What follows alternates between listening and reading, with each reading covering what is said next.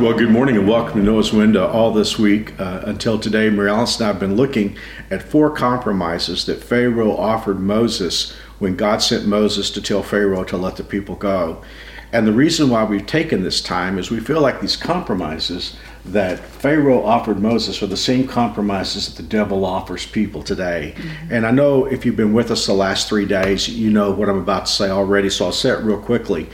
But in this story between Pharaoh and Moses, there are symbols that relate to us today. Pharaoh here kind of represents Satan, the enemy.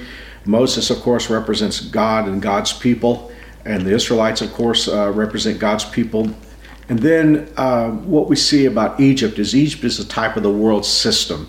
And so clearly, God wants to call his people out of the world system into a whole new life with a whole new destiny what, why we find this uh, particular section of the Bible so intriguing and so interesting is the same deal is being offered to people today. The idea that you can somehow uh, follow Jesus, but yet be in love with this world system. And throughout the scriptures, as we've seen, God always talks about the two roads, two ways of life, and that we can't travel two roads.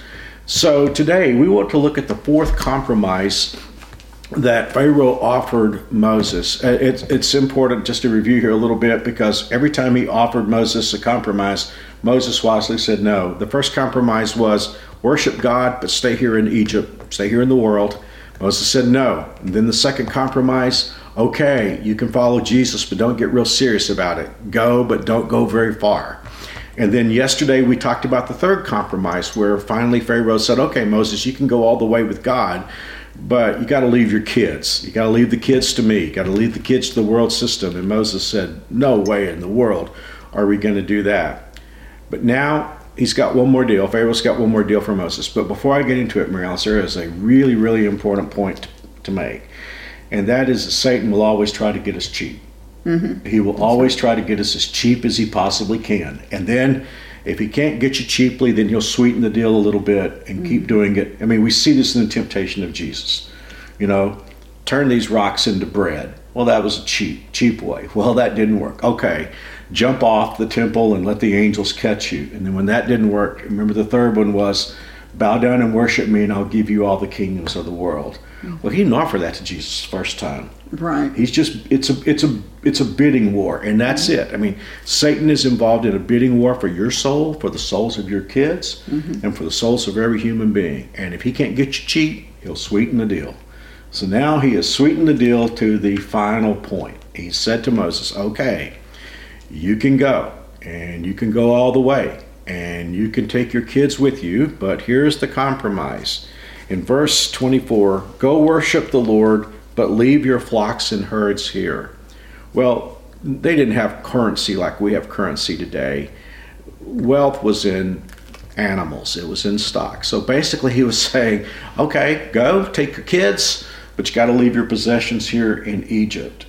And he understood with all these compromises, if Moses had taken any one of them, he would have still owned these people. And they would have come back. And they, they would have been, back. yeah, they would be they rendered ineffective, or they would they wouldn't have made it. And right out of the box, I think about something that Jesus said. He said, "Where your treasure is, there will your heart be." And and as I've said before at New Spring so many times, my inclination is to think of the opposite. Around, yeah, yeah, where my heart is, that's where my treasure will be. But Jesus said it doesn't work that way. He said, "Where your treasure is, your heart will be." I mean. Um, I've seen this several times, you know, a bumper sticker on the back of the car. I mean, you know, it might be uh, university. My money and my daughter go to Baylor University, you know, or some university. So let's talk about this for a moment, Mary Alice. Why do you think it would be true that it's important for us that our possessions also be at the discretion of the Lord's usage? Well, there's nothing that we have that God didn't give us. So if we try to withhold that from Him, it's it's kind of the ultimate ingratitude. Yeah. It, you would have to be ungrateful to want to withhold our possessions from Him since He gave it to us to begin with. So, would it be true then that if there's some possession that we have, whether it's material or otherwise, is it possible then that if there's something that I own that's not under the lordship of Christ, that it could become an idol for me? Absolutely. I think it would automatically be an idol. Yeah, it would be. But tell us what that would look like. I mean, well, I think, you know, I've, I've met people that said, you know, this is a you know this is a spiritual thing. This part of my life is spiritual, but money's money, and so consequently. Mm. You know, my money is mine. It's I, I earned it. God right. doesn't have anything to say about this. You know, or some possession that I have that I'm in love with. Because here's the thing if I belong to Christ and everything in my life, my, my family, my, my eternal soul, if, if those things belong to Christ, it, it makes no sense that I would say, but God, you got to keep your hands off this. This is mine. This is something that I own.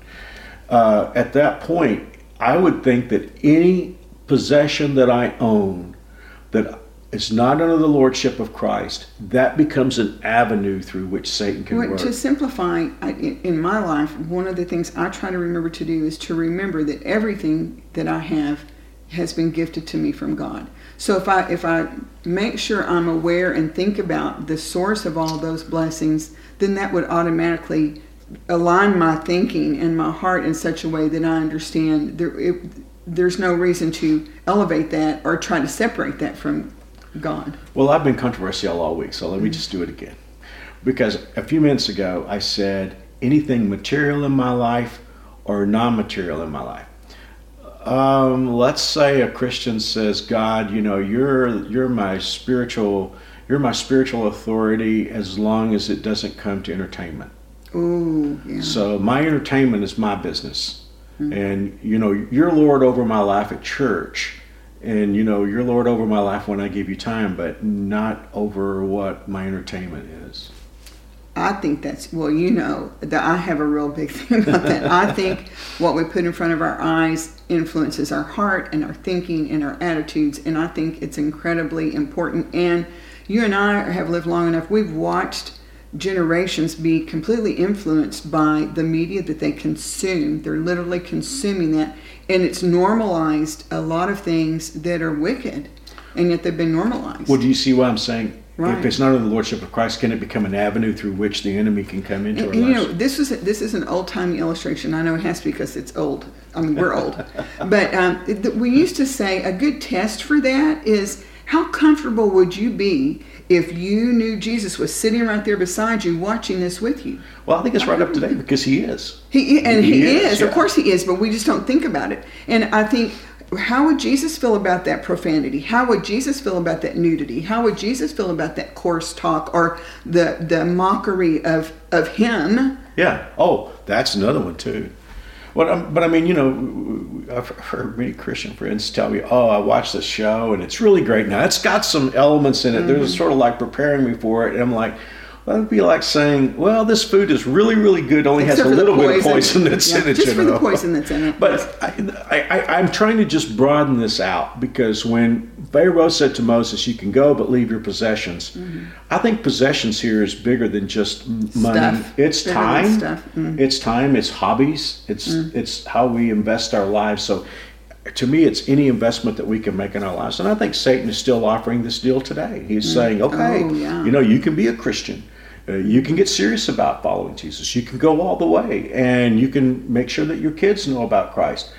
But there needs to be elements in your life that Jesus is just a little well, too religious and, for. And, you know, in, within the Christian community, it's like, well, if you don't watch those shows, you won't know what so and so is talking about when they start talking about it. You you want you need you need it. You need it in your life yeah. so that you can be relevant in the culture. Yeah, well, I can I can I think I can live with that loss. Well, okay, so we've been talking about uh, verses not only from the book of Exodus that have to do with um, the compromises that Pharaoh offered Moses, but we've also been looking at verses in the New Testament where the Bible speaks about the world system, and, and my goodness, there's so much that we could talk about. In fact, the book of First John, the very theme of the book is pretty much God versus the world system. But I want to go to the book of First Peter today to look at a verse of scripture that I try to take into my own heart. Peter writes, "Dear friends, this is second, uh, excuse me, First Peter chapter two, verse eleven. Dear friends, I warn you, as temporary residents and foreigners, to keep away from the worldly desires that wage war against your very souls." Now, Mary Alice, I really want your take on this because first of all, Peter is I before he gets to what we need to do, he's identifying us. That's so important. Yeah, because he's saying, okay, considering the fact that we're temporary residents and foreigners in this world, Jesus said, I'm not asking you to take them out of the world, but you know, keep them from the world. He's saying, keep away from worldly desires that wage war against your very soul. So I think that's a really good place for us to, to end today. So, what do you think about when you see Peter say, You're not of this world, you're, you're just a, you're, you're on a work visa, mm-hmm. you're temporary residents, and then keep away from these worldly lusts that war against your soul? Well, I, I, would say first of all, I want to identify those things because we they can get kind of jumbled up, and maybe we haven't clearly identified them. Just like we need to be, to clearly identify, as Peter does here, who we are. We're just temporary residents. This isn't our this isn't our forever home. Yeah. This is just a temporary place. So those worldly desires that wage war against your very soul means you you you you. Uh, are vulnerable to suffer some measure of loss. It doesn't mean that you won't go to heaven, but it is it is a war against your soul, and we don't we don't want to uh, voluntarily line up for something that's going to harm us. Yeah, we know in New Spring, I know, and and I gotta know many of you who watch us on those when they're not New Springers, but I think this is probably true for where wherever anyone lives, but especially in, in Wichita, we have a lot of a lot of us. Uh, we, we're not from here, and then oftentimes we work in places in various parts of the world. I mean, we make a lot of the world's airplanes here mm-hmm. at New Spring, so I've met a lot of people in the aircraft industry that would be in foreign countries. They, might be in Saudi mm-hmm. Arabia, they might be in France.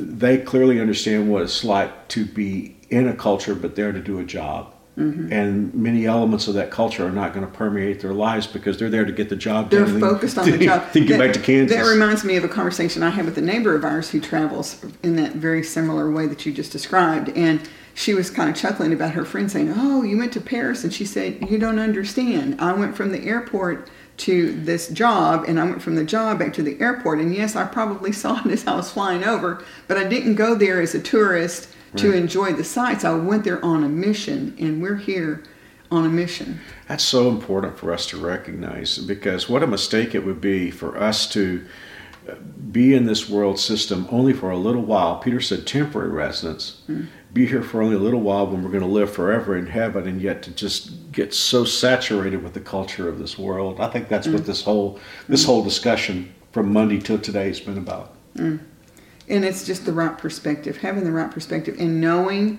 the enemy from your friend and we've talked about that so many times that what god has for us is mm. blessings and what the enemy wants to do is steal from us and use us i uh, i love this so much you know uh, i i didn't read this when I was back in Exodus, but I, I just feel like I have to go back and look at something else in the book of Exodus there in chapter 10 because Pharaoh, uh, you know, Pharaoh was trying to tell Moses how to worship God. Mm. remember, Pharaoh mm. represents Satan. And, you know, I think the devil will try to do that. I think he'll try Absolutely. to tell us how to worship God. And so, you know, Moses has basically said, I'm not going to take any of those compromises. And then I think I'm in verse 28. He said, Moses said to Pharaoh, We won't know how to work we, we, we won't know how we are to worship the Lord until we get there. Basically, Moses was telling Pharaoh, Don't tell us how to worship God. You know, when he gave all those compromises, Pharaoh's like, Okay, worship God, but do it on my terms. And Moses like, We don't even know how, how to worship God. We'll know when we get there. Well, and it's interesting here, too, because that worship we're talking about has to do with the possessions. And you were, you were talking about. Um, the generosity of new springers that give because the possessions do matter. Yeah. Yeah, they do. Well, I just can't get away from that. You know, the devil's always going to try to tell us how to worship God on his terms. He did that with Jesus, you know, fall down and worship me and I'll give you all the kingdoms of the world. But I just love Moses saying to Pharaoh, don't try to tell me how to worship God. I'm just going to follow God. We're going to go all the way with him. Well, it's a great time for us to pray. Why don't you pray for us today, Mary Oh, Father, thank you so much for loving us so much to offer us freedom from the bondage that Satan wants to hold us under. And I pray that you'd give us clarity to be able to clearly see um, his deceptions and help us to remember that we're just here temporarily and what you have for us in the future is so wonderful. We can't even imagine. And we look forward to that time. We look forward to the time when Jesus is going to rule and reign. And we get to be part of a place that there will no longer be this conflict. There, there will no longer be the deception. And we get to, will enjoy that time in a time of peace and prosperity that you mm-hmm. provide.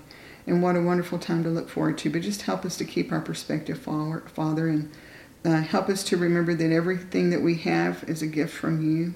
And uh, clearly, you are a good father to give us so many yes. wonderful gifts to let us enjoy in this life. And we just want to remember to be grateful and to hold those possessions loosely, knowing that the, uh, the great blessings that you have for us are eternal and not temporary. I just pray that you would use us in a special way, even today. All, all of those that are watching or listening to Noah's Window, I just pray that you would be in each and every person's life and their family, that you would wrap your arms of love around them, draw them close to you, help them today with wisdom and healing and comfort and peace and all the things that are needed that you can provide. And we just pray that you'd help us as we uh, as we shine our light in this very dark world. Uh, mm. Help us to remember uh, while we're here what the mission is that we're on, and we're going to give you the praise and the glory for that. And we ask all these things in Jesus' name. Amen. Amen. Thank you for praying for us, Mary Alice. Thanks for joining me and my best friend and the love of my life uh, in our morning devotions. I hope, hope these are a blessing to you. And as always, we love hearing from you. So anything you want to share with us, prayer need, prayer request, just something going on in your life, or just something you'd like questions. for us. Yeah, questions. questions. Anything you'd like for us to tackle on Noah's window, we'll, we'll be glad to do our best.